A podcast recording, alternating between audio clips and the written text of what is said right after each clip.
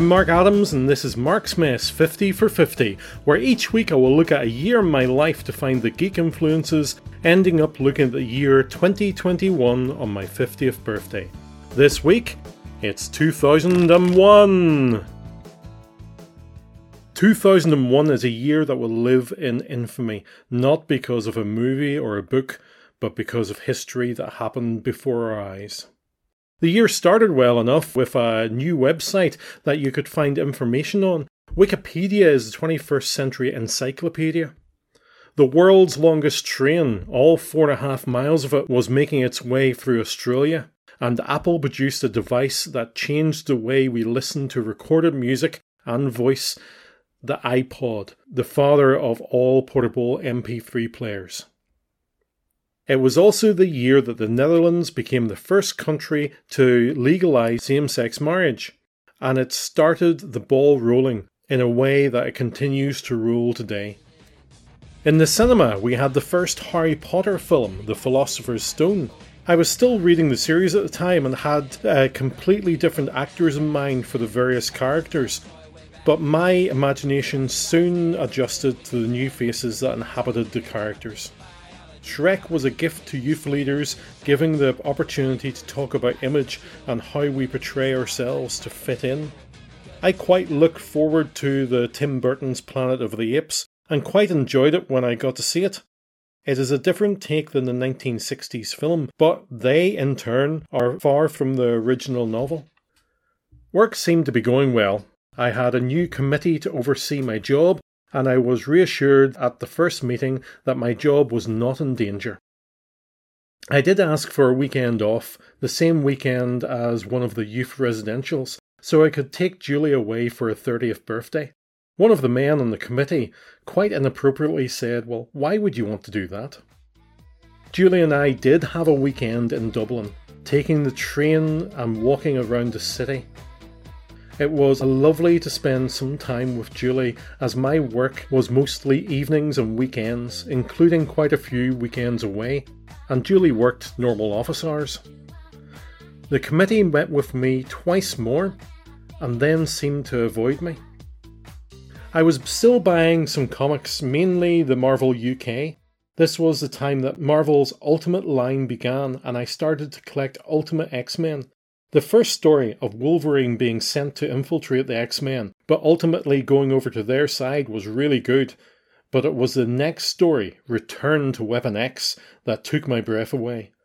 But like many of the Ultimate line, the later stories lacked the passion and originality of their earlier stories. I was brought into the office of the minister of the church I worked in, and by himself told me that I was out of a job by the end of the summer. The committee wouldn't look me in the eye. If they had told me two weeks earlier, I could have applied for another youth worker post in the town. But the reason I was, as I was told, was that they needed to save money. Julie and I were devastated as this was out of the blue, and the reason we bought the house was that we thought the job was safe. We were also left to tell people, as no official announcement was made to the congregation, and when we told a few, they got quite angry, not at us, but at the church, so we just stopped telling people. In fact, people weren't told until I had officially left at the end of the summer.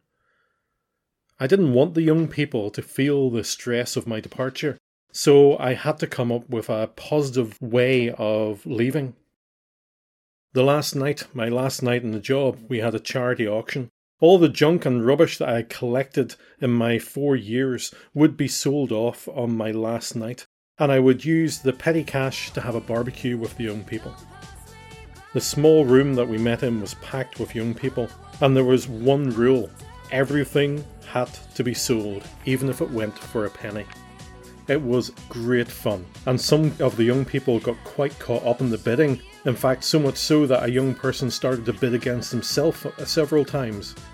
The most expensive item was capped at £5, and there was plenty of 1p bargains to be bought, including a roll of knicker elastic, and we raised around £80. None of the youth leaders turned up for my last night because a leaders' meeting was organised for that time, and in fact, that was when some of them found out that I was leaving. Now I lived in the same town as I used to work, and that made a few things awkward. Some people wondered why I didn't move away like the previous worker did before me to a new job, and there was even a rumour that I was sacked. Not the best of times. As I was being shown round a community centre that was just opened up in an estate in the town, someone came in to the centre and told us that a plane had hit a skyscraper in New York Imagining it was a single prop plane, not much was thought about it until I was home with the TV on, and 3,000 people died in one day of terrorist action. While this was felt around the world, it put terrorism on the spotlight, and while some terror organisations in Northern Ireland gained support in America, that door was now firmly shut. I had been to a few interviews around the country and had started to apply to local supermarkets when I got a call that I could start working in a youth centre 10 miles away, just in time for Christmas. If you would like to contact me, you can by email at mymarksmess at gmail.com, on Twitter at marksmesspodcasts without the T, on Facebook, Mark's Mess Podcast, and thank you to Josh Woodward of joshwoodward.com for the title music. Next time, 2002.